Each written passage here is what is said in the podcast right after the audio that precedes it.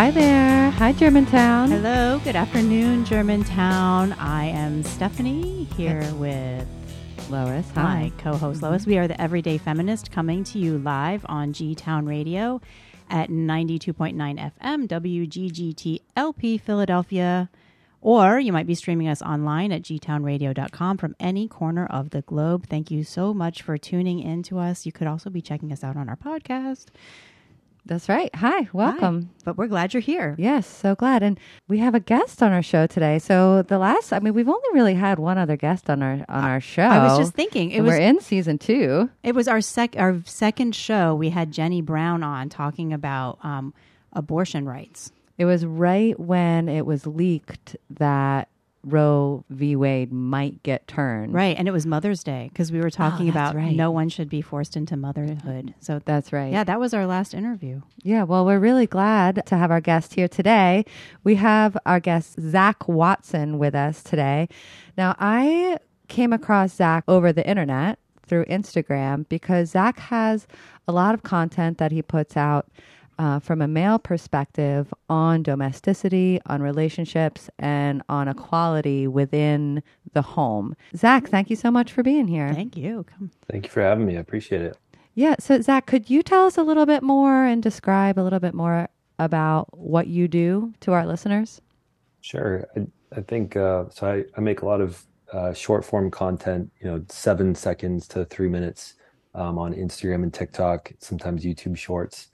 A lot of it is moments that I've had uh, with my wife, with my my one and a half year old, um, that I want to share. Sort of the I'm trying to build my own self awareness is what I get out of it, um, and I think a lot of people feel a lot of validation for it, and or I think some people find like new skills or like new moments of their own self awareness when they listen to it.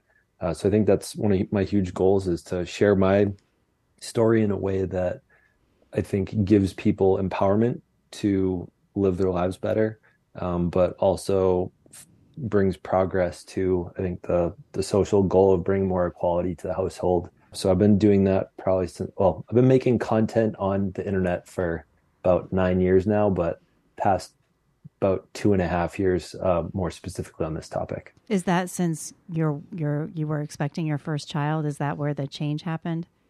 Uh, sort of, yeah. Yeah. I, I started taking TikTok seriously at the beginning of 2021, um, and then it was about a couple weeks after our firstborn. Um, I was on my 7 p.m. to 3 a.m. shift because she would not fall asleep, so I would stay up with her, trying to help mom get you know 90 minutes of sleep here and there while she was trying to breastfeed, and um, I I made a video just like saying the the tough part right now about um, this is not the two week old crying in my ear. It's knowing that I have to go wake up my wife because she's committed to breastfeeding, and um, I got both a lot of hate because I think people didn't understand. They were like, "Feed that baby!" Like you're they they thought I was literally not feeding the baby for eight hours, but I think they just reacted to the first ten seconds of the video Yeah. um, and that that was one of my first really viral videos that I was like, oh, people care about this subject a lot. Um, so I started talking more about it. Yeah. Well, that's a, that's super awesome. I mean, I I think that you know I'm somebody who's always been an advocate of parents.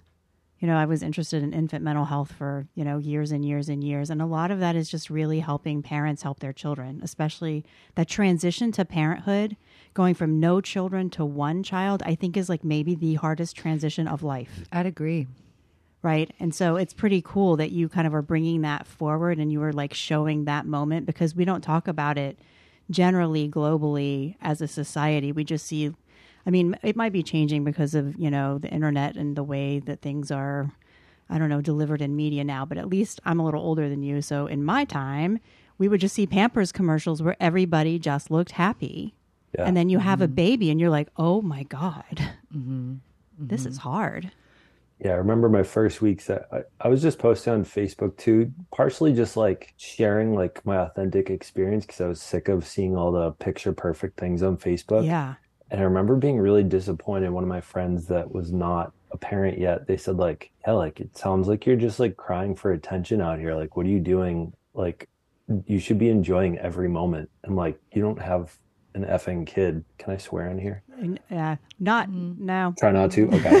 you don't have an effing kid, and I was like, don't like wait till you have a baby that doesn't fall asleep outside of someone's lap, Oh my and god. then we can talk. Yeah. Oh, mm-hmm. so much to say about mm-hmm. that. It's like you're a much better parent until you have children. One.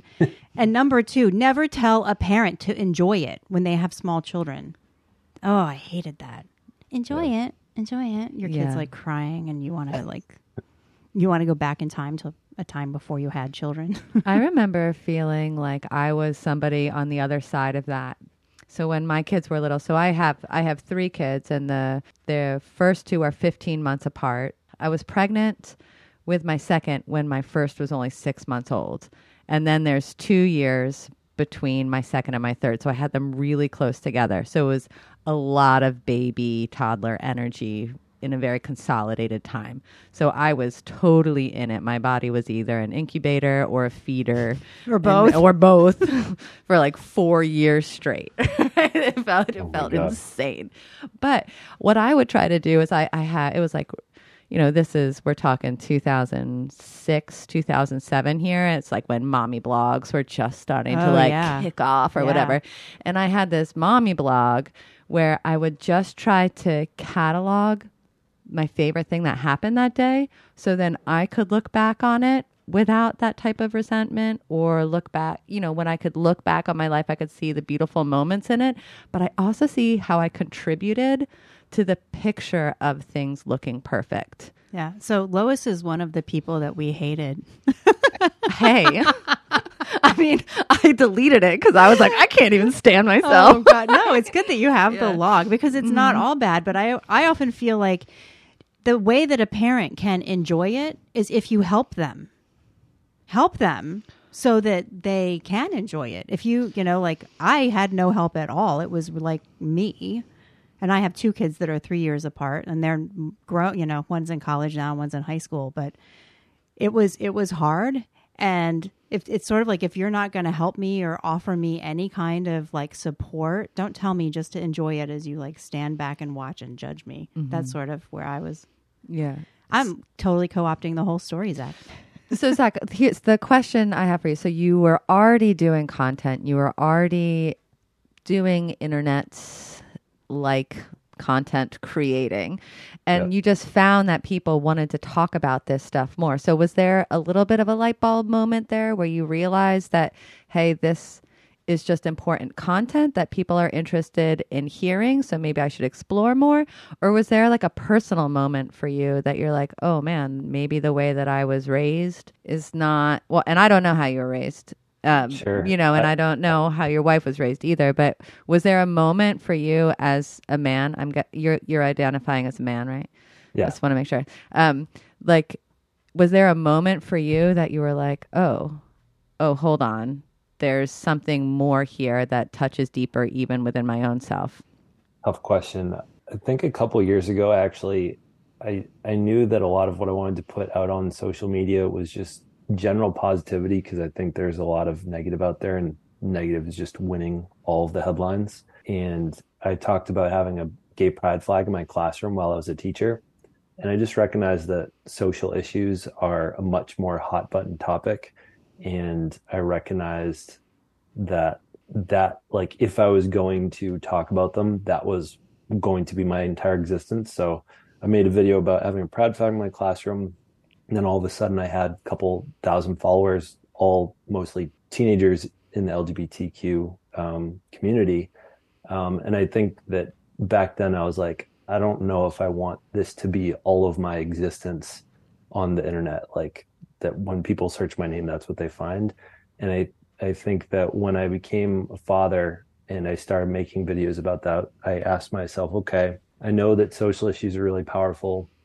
Talking on them make can make a difference. And I was seeing that it was making a difference for people in a way that I felt like being a champion for. And not that I didn't want to be a champion for the LGBTQ. I just wasn't willing to have my like entire existence on the internet be like that be the main thing that I was known for, but I felt good about being like an equitable partner and a, and a dad. And I think you, you get excited about like a new identity change when you come to be a parent, um, which you know, down the line. I know at least for moms that can turn into like a cave of its own. But yeah, I think it was from my previous experience, I recognized that that was something that I was open to being, um, along with, I didn't realize, I don't think, how rare it was. So I took three months of paternity leave off and then I ended up manifesting a fourth. It was kind of mind blowing that that was apparently non existent.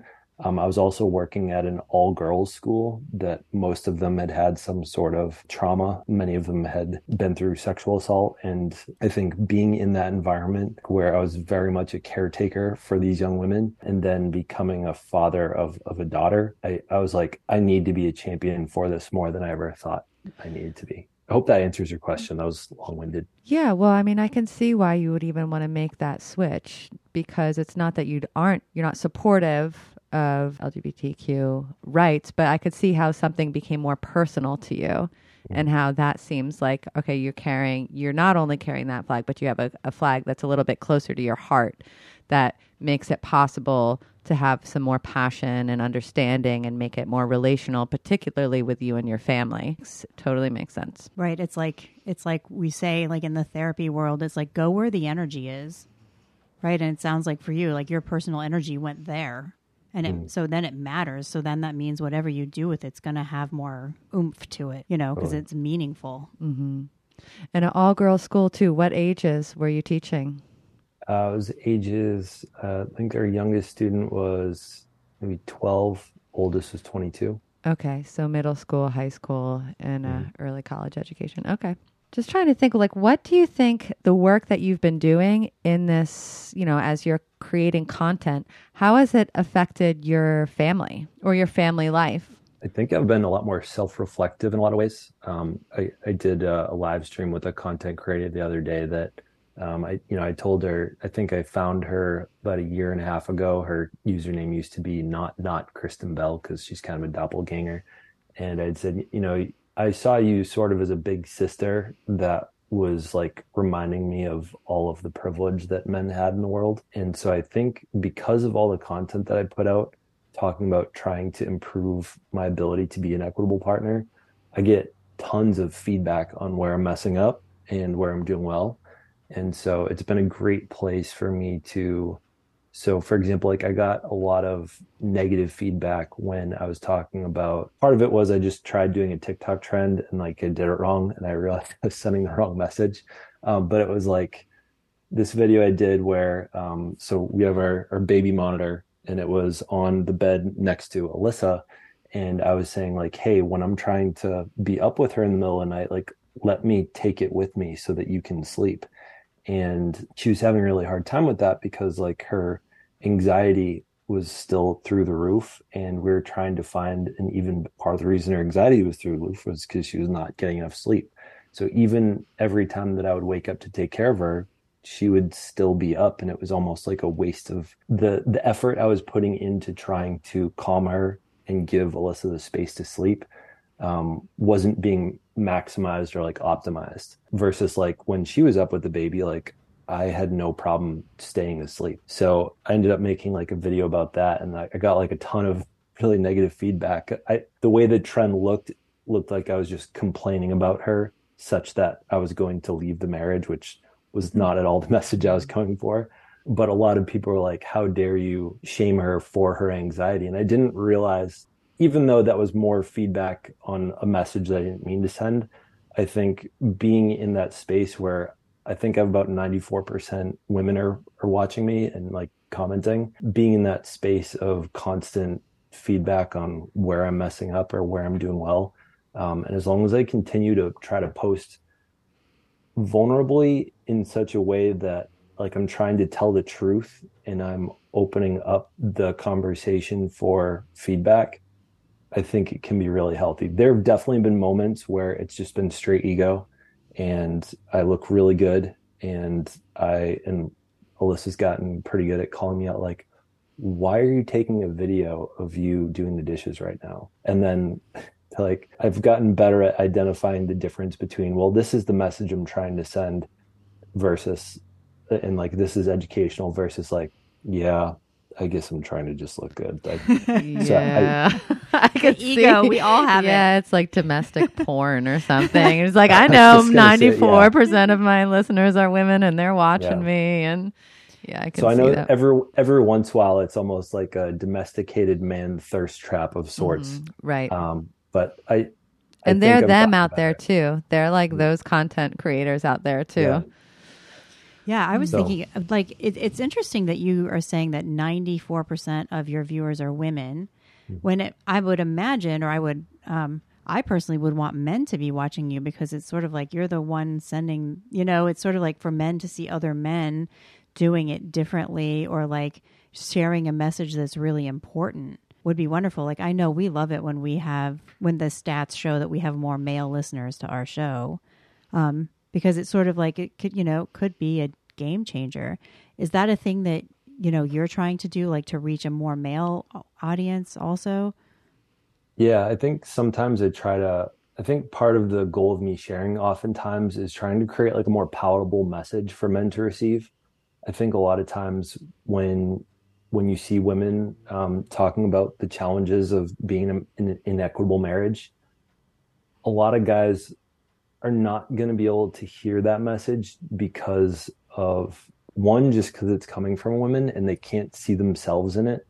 Um, and also it's like coming from the side of like lack of a better word like almost like complaining or just like i'm experiencing this bad thing. Hear me. But if it's coming from a man i know that oftentimes it can be received at least a little bit better oftentimes it's still not received very well but yeah that's definitely a huge part of what i'm trying to do in a lot of my educational videos.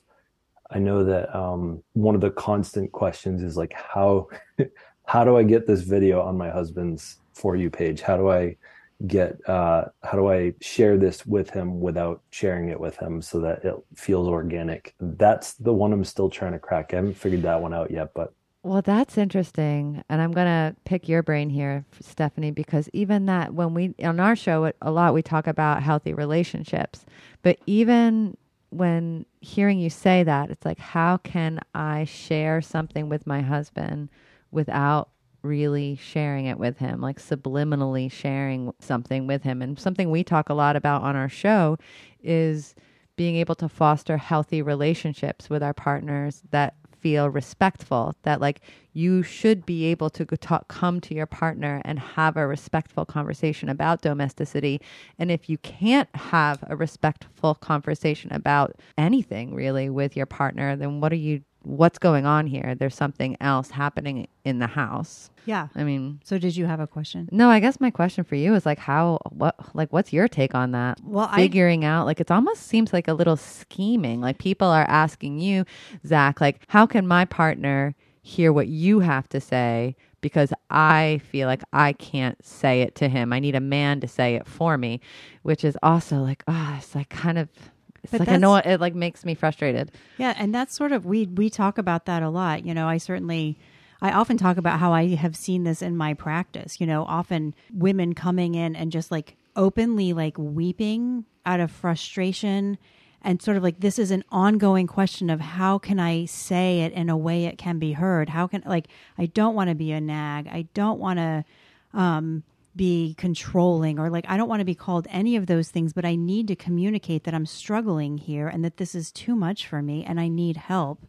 And if I'm cast in this role, like in out of a defensive move on the part of my partner, nothing changes. And so how do I change it? So, you know, what you're saying, Zach, sort of just makes me sad. It's like, you mm-hmm. know, here we have again women running up against sort of like what society has done to men.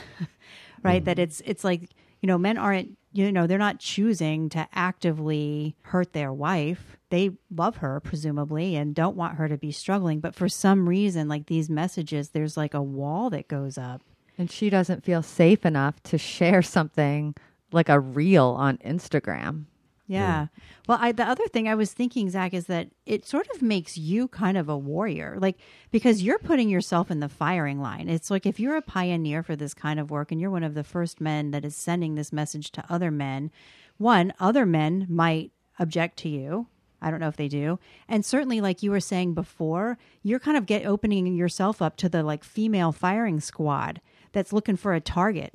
It's scary sometimes. And you're and you're saying I'm open to hearing it, and because you're open to hearing it, it all I imagine just like comes at you. You could get like a big tidal wave. Mm-hmm.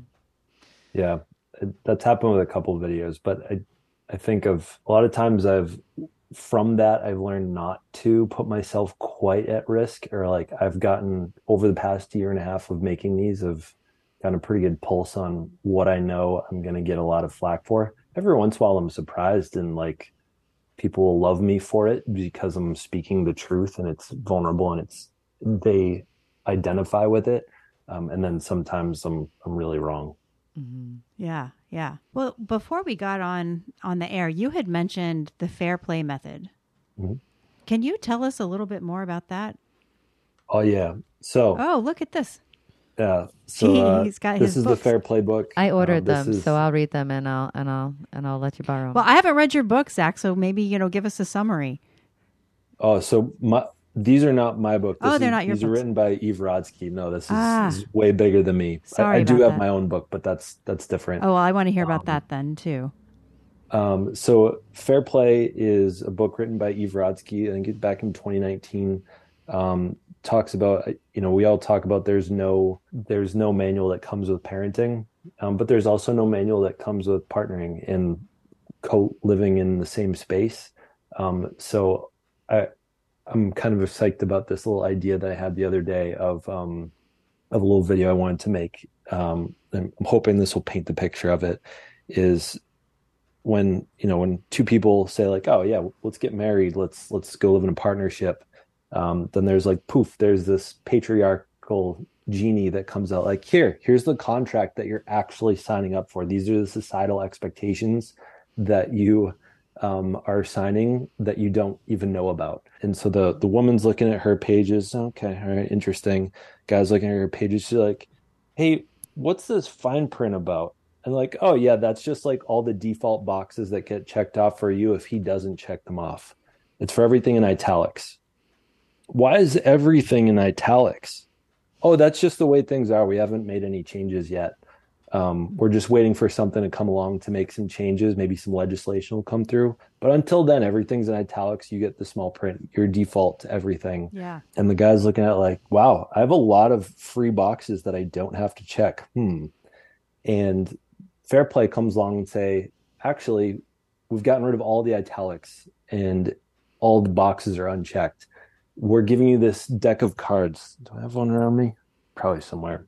Um, so they have a deck of cards as well, and the idea is that you dish out the cards, and they're all of the different tasks that typically exist in a in a home.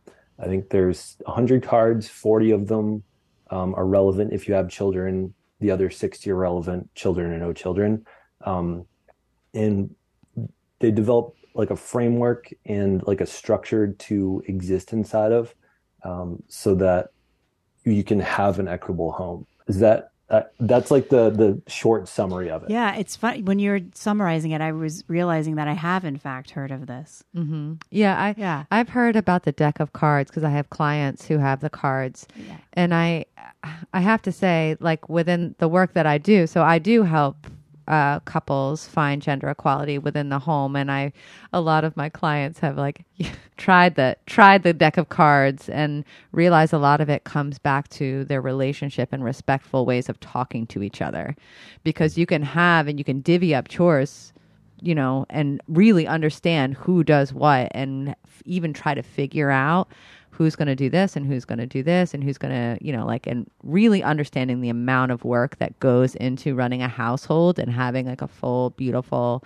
life. It takes a lot of work. So, yes, step one is understanding how much work it takes and how much how much pressures predominantly fall on women. For me, I find that a lot of times, even the knowing is the big first step that a lot of couples need to know. Like the like what's in like what's in that contract that I signed. I like the way that you describe that. But then a lot of it, you know, I hear you know, I hear you say that, but I also like for me, I can't help but think of, you know, how many percentage of those people who bought those decks are also feel like they're afraid to share your content with their husband you know and mm. it comes down to also like like how safe do you feel in your house? How do you do you feel respected? Like and are the chores not only being divided fairly but it, uh, is are they being honored? Like mm. is the domestic work truly being honored instead of it feeling like chores? Right, right. I mean, I think what you're saying is important, Lois, too, about communication mattering a lot. Like, how do these things get talked about within a couple? And and also, is it sustainable? Is it like you know, you know, well, you told me to do the dishes and I did them, you know, mm-hmm. last Tuesday once. but I did them. What do you mean I did them? Yeah. Right? Like, is it sustainable? But also, I mean, I think that it's the ability to communicate around this stuff is sort of where it's at. Like, how do you even like start talking about mm-hmm. The conversation, especially if you're saying that you know women are reaching out to you, um, asking, "Can I, is there a way that I can kind of like sneak your video onto my husband's feed?" That would indicate to me that this is a hard topic to even bring up. Like, how do you because Right. probably their husbands aren't the one going out buying the fair play method book or the deck of cards they are and so they i'm guessing would want help even like where do i start you know Yeah. So I made like a little two page free PDF download if people want it. Um, seven fair play conversation starters. oh cool I haven't gotten feedback on how effective they are yet, but they are definitely something that I've been that I'm looking to retool once I have some more feedback on them. But what I try to start out with is a lot of people will see a video or they'll have a moment where they recognize inequality in their home and they're immediately triggered. They're immediately upset. And that's typically not a great time to start a conversation when you're already triggered.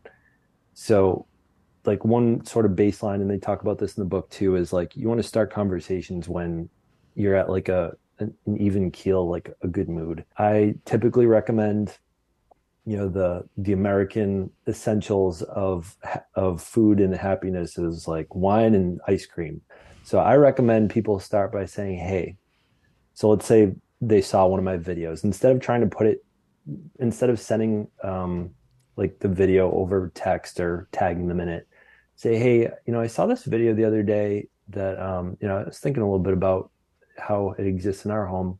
I want to talk about it with you but you know i recognize now is not a great time. Tonight after dinner and the kids are down would you mind like could have a bowl of ice cream and i could talk about it with you? And the goal being is and i think another key part to the equation of that conversation starter and i don't like doing this but i think it's necessary is the partner that's bringing up typically the woman if you can look to find a place where you can take responsibility for the situation which again i i don't want to force you to because oftentimes it's it's guys that are are not holding their load. Try to lead with that. So i know for example a lot of times when i'm upset i can look for where i, can take responsibility for it and i can usually attribute it to my poor communication. I recognized i had like an emotional issue about this and like i i figured it out and i just want to share it with you. Now is not the right time. Um, or like you know i recognized I, I set a boundary and didn't follow through with it. Um, so i think if you can have a non-emotional moment um, sort of schedule out in advance um, so it's expected and it's it's not as likely to be dodged. Add some like ice cream or some wine not not a not a whole six or 30 pack but like just something to lighten the mood a little bit but like a purposeful time that's not distracting that you anticipate could be a better moment of the day. After kids are actually down is ideal rather than like seven o'clock because the kids might resist going down. There might be a lot of screaming and seven o'clock you might still be pretty jazzed up. But yeah those are some of like the sort of pillars of what i recommend in a conversation to get that started. Yeah like sort of like the there's like a pre like a way to set the stage. And i like what what you're saying. I mean i have a similar style i think is like almost like if you come at if you have a request to talk about something and you start it from a one down position not in a way that like is demeaning of you but in a way that sort of like tets, sets the tone of like hey i'm not out to attack you mm-hmm. and i'm here to have a conversation and i don't mind. It, it sort of is like you know i'm i'm reflecting here and i'm open to feedback too. And you know sort of like could we both be curious? Could we both be open mm-hmm. And I had a conversation the other day where going into the conversation, knowing it might be difficult, I said, What are your reservations about having this conversation so I know moving forward? So I know, you know, how to respectfully move forward. And then letting this other person know here are my reservations about having this conversation with you so that way we both understand where we're coming from before we even bring it to the table and then you can refresh you can you can keep going back like remember when i said that these were my reservations i'm kind of hearing that pattern now and i don't want to attack you i don't want to fight with you awesome yeah. Do you have more? What like are there more things mm. on your list that you feel like would be useful to say, or is it you know you can just give us like a a place to go read it? So yeah, I mean, if, so if you go to my Instagram or TikTok, uh, there's a link for my Stan Store. It's I think it's the first link on there for a free download. What's your Instagram um, handle or? Uh, Instagram is real Zach Z A C H think share, um, and then TikTok is Zach think share. Okay. Sadly, my Instagram got phished last year, so I have to do the real the one. The real one. Can I ask you a question, Zach? What are your guy friends saying about this stuff? Do you feel like you've been held by them or like can you guys talk about this because I know that men talking to other men about these things are is like that just doesn't usually happen. Hmm. So thinking about my college friends, I feel like in general, I think we all grow for those that go to college, we all kind of grow apart just because we drift physically and like you just don't have like a replicatable opportunity to see each other. I feel like I don't talk about it that much with them.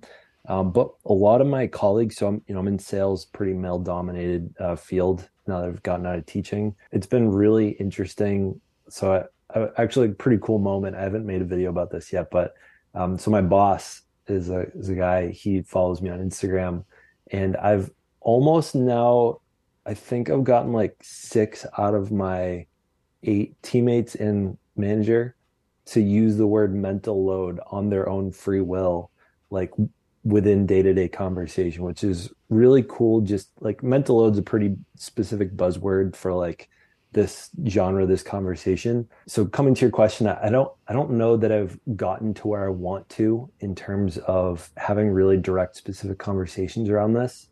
I do know that it's had an impact because they're using words that I know that they would not use if they hadn't seen my videos or heard or talked about them. And I also recognize that I want to take credit for this, but I don't know if I can actually take credit for this. But you know, as a parent, I think it's it's often the expectation is that the, the mom has the baby on the hip while they're multitasking five things.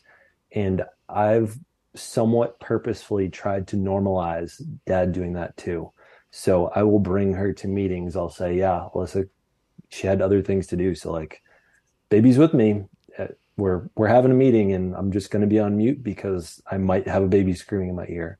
So I've been trying to purposefully normalize the multitasking of dads and showing that mom's career matters too, however much she wants it to, and that like if they can be multitasking or like their career can have a different prioritization such that they can have a baby on their hip to do their job that dads can do that too.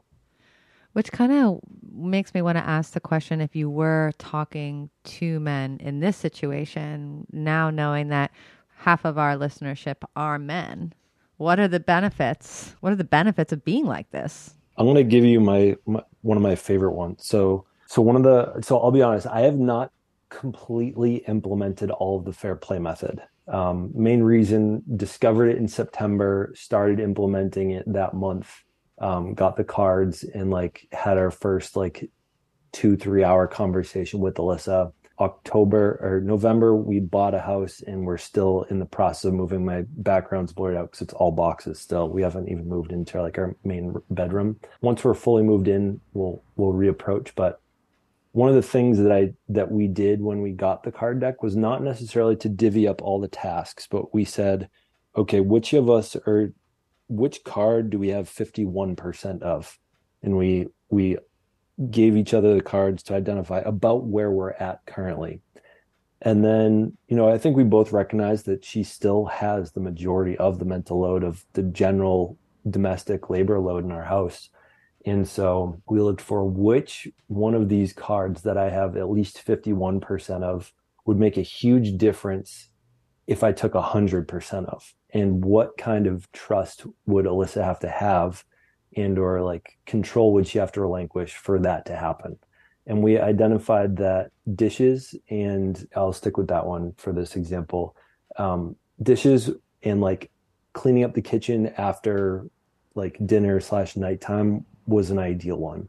Um, one, I was already doing probably 75% of it, but I was so annoyed all the time by by her saying, "Hey, can you feed the dog? Hey, can you clean up the dishes?" Like, yeah, I I know I'm gonna do it. Like I was gonna do it anyway, and now I'm just annoyed that you're asking me to do something that I was planning on doing. And so, I think that an underrated feeling of peace of mind is knowing you're going to do something more than the doing of the thing. For example, I got a DM the other day with a couple uh, from a, a woman. They had read the book, started the cards.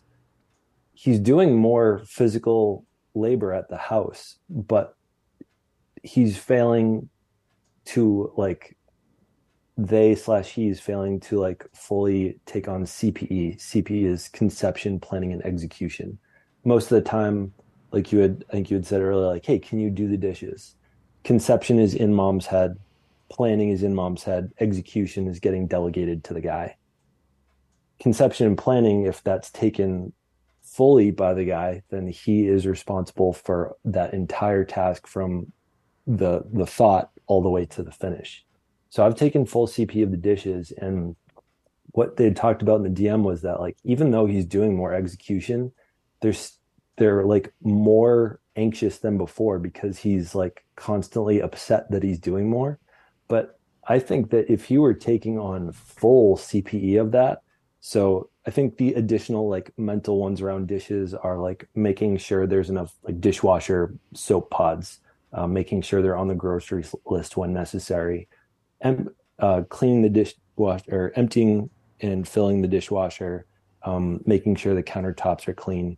One of the advantages of that is when it's like seven, eight o'clock, our baby's gone down and we're sitting chilling on the couch for a little bit there's no anxiety while i'm sitting on the couch like oh is she going to ask me to do it again tonight i just know that it's on my list of things to do so i can while we're you know eating dinner there's a couple other things i'm going to do to make sure the dishes are complete in an efficient way. I'm more likely to not put in the in the sink and i'll put it in the dishwasher. So there's a lot more efficient motion that's happening with that specific task. So coming back to your question, like what are the advantages of taking this on is that I think a huge part of the anxiety is in the expectation that she's going to ask us to do things. And if we're taking on the full responsibility of it, it's really not that bad because it just becomes a part of our daily grind. And there's so many things within our daily grind that we just don't complain anymore because we're so used to it. And I'll add one more metaphor, not that I want to make this much more complex. And thank you for giving me the space for this long-winded answer. Two years ago, uh, I started taking cold showers. I don't I don't always take them, but usually when I'm recognizing I'm just getting too comfortable in life, I do it. And at first I was only able to do them for like 30, 45 seconds. And then I at one point said, you know what, I'm just gonna stay in here till it's not not comfortable. So not that it's comfortable, but it's like, yeah, I could be in here for another 10 minutes. I've estimated it's about three minutes. Anytime I'm in a cold shower, about three minutes later, I could be in there for forever. Within that feeling of going through something uncomfortable and realizing you can actually just, like once you get used to it, like you can acclimate to anything. And so similar with like the dishes and taking on that load, it sucks at first when you're not used to it. Give it like two weeks and it's just a part of your nighttime routine and it's really not that bad. And then no one has to ask you to do it because your wife trusts it's going to be done. Yes. And the fighting starts to melt away because there's a general acknowledgement of the human responsibility of caring for yourself. Well, I don't know. I don't know if you guys would mind if I changed the yeah, focus ahead. just a little yeah, bit yeah, because early on, Zach, you said um, at the very beginning of our of this episode, you said that one of the things that you were one of the investments you had in social media was sharing your story.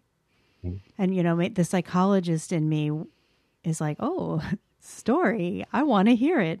Are there elements of your story that you would like to share even here that could be, you know, useful for people to hear? Um, when you say useful, like useful in helping them find like a better equality and like yeah, equilibrium in, ter- in their home. Yeah, or like whatever your own mission is. Like I'm just curious about your story or like what the parts are that you wanted to share and what that means to you because I imagine it's important. Sure. I'm gonna I get two in mind in terms of like creating equality in, in the mindset in the home. One, which I've actually gotten a good amount of pushback from women for, but I still believe in it, is the one of the first things uh, when when my wife was pregnant and we told her parents, my mom said, You're gonna be pregnant with her, right? I was like, Yeah, duh. And not everyone knows what that means, but that means like you're gonna not drink alongside her, correct? And I think my mom had sort of baked that into me as like a concept, like to really be with her.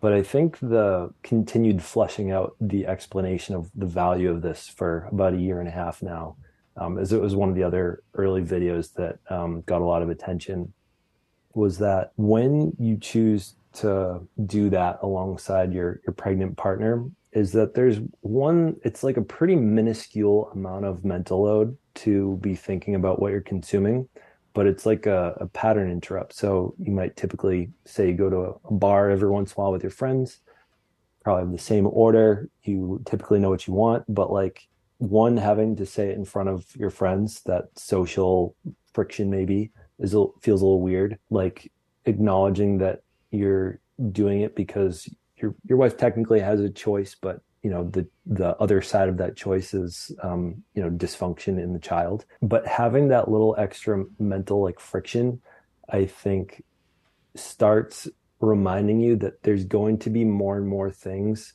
that you're going to have to take on as a father. And so that was like one of the first ones that some people are like, that's stupid. You can be a terrible father and be sober with your partner and it doesn't matter and yeah you're not wrong. And one of my like long-term visions and i'm hoping i can find a better way to articulate this thing but um, you know one of the visions i hope that someday when my daughter if if she chooses to have a child um, that it's the social norm where if say let's say it's a male partner goes to a bar like oh you're not drinking because because she's pregnant. And i hope that that's the norm like I hope people are like, wait, why are you drinking? Your your wife's pregnant. That's that's weird that you're drinking right now. So I hear you, you saying like fostering a sen- sense of empathy within action to understand life's changes and being with someone in that. And I mean, that doesn't necessarily have to be a rule. Each person and each couple are going to operate differently, but the action of saying, "Hey, I'm here with you and I'm going to not only try to understand what you're going through, but be part of what you're going through as well. Yeah. And the the other edge of that sword is like people have sort of accused me of like method acting or like faking empathy sort of and there have definitely been moments where it's it's almost I've had to learn how to tone it down because it was definitely a little bit of an ego boost when you know there's women with you around and they're like oh that's so sweet that you're not drinking with them so learning to not share it and take that action in such a way that like that you end up with that response. But yeah I, I think you summarized it really well. Thank you for that. Right I'm it's probably like, going to steal that soundbite mm-hmm, for later. Mm-hmm. it's like a way of life you know and you're describing it's sort of it's sort of like not just um, holding your partner in mind like really holding them in mind even when they're not there but having the solidarity of the action right? There is a sense of like we're in this together and you're with me. Whether you're with me or not, you're with me.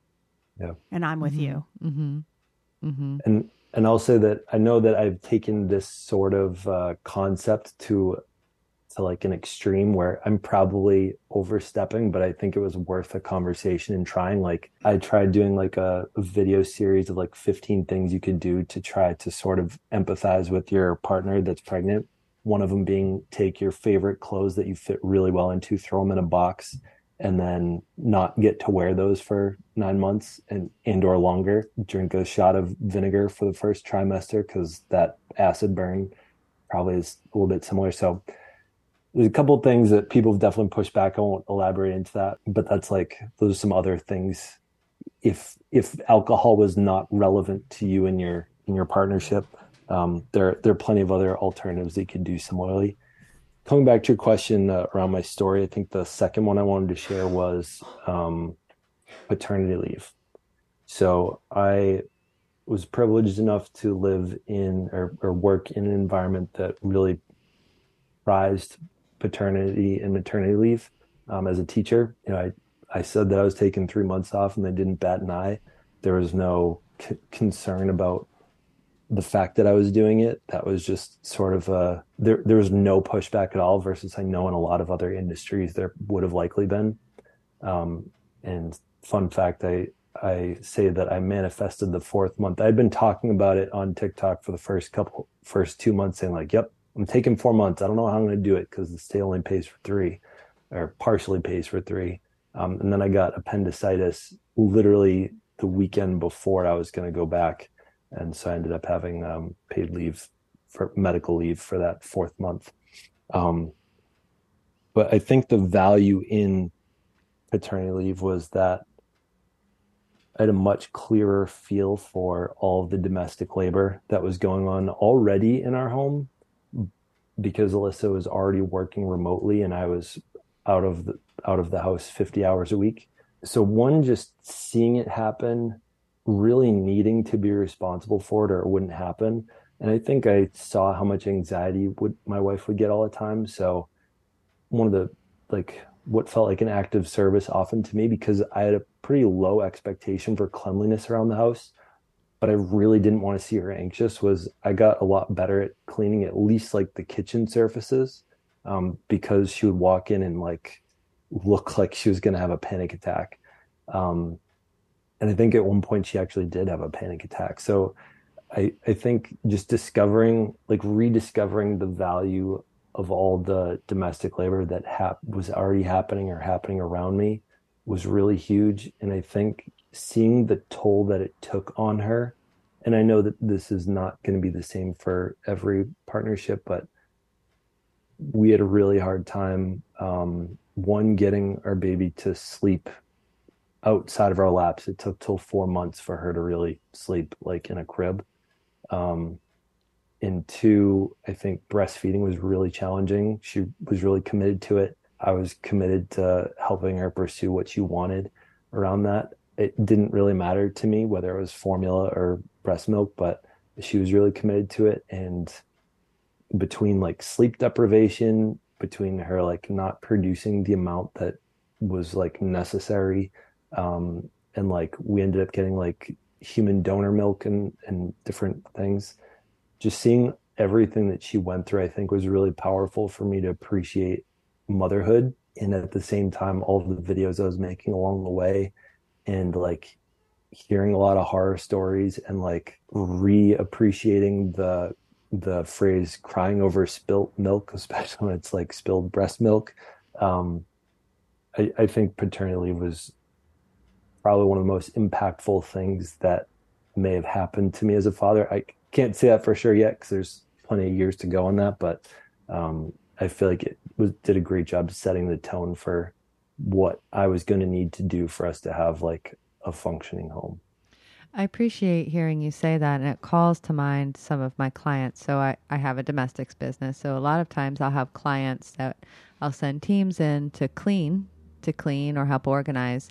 And when I find out they're pregnant, it's like, you know, there's a prep that you have to do that's like, okay, well, once this baby's coming, you know, it's going to cost more it's going to cost more money to have the type of support if you want life to keep operating the same way, mm-hmm. right? So there is a dollar amount that you can put on domestic support. And for you to recognize that even seeing your wife feel anxious about the kitchen or a mess or something like that, how valuable is your work that you're addressing the work with value, knowing that it's directly going to affect someone's mental health? So there are ways that you can kind of, and I'm like seeing it in, in, in a triangle, right?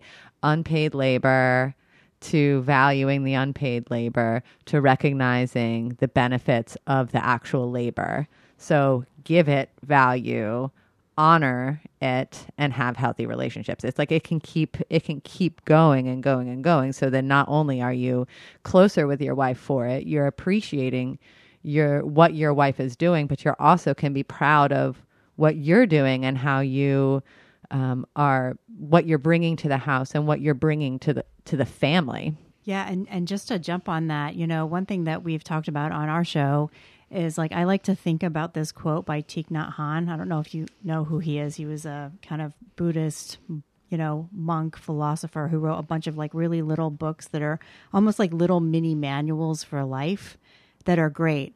But his concept of love is that love is understanding. Like to him, it's just like love and understanding should be interchangeable. And so, what I hear you saying is that when you had that time, when you had three and then into four months at home with a new baby, and you understood your wife and you could see the home in a new way and you could see her role within the home in a new way, I imagine that that just creates an atmosphere that's like ripe for love. And so she's going to feel that. You're going to feel that. The two of you are going to get each other. And like, what a cool vibe to have in your house, especially as you're raising a baby, mm-hmm. you know, and especially a baby who's not sleeping. I had one of those. It's so stressful, mm-hmm. so stressful. And so to be able to kind of like bring the understanding into the mix, I imagine that's a thing that you can really carry forward. Mm-hmm.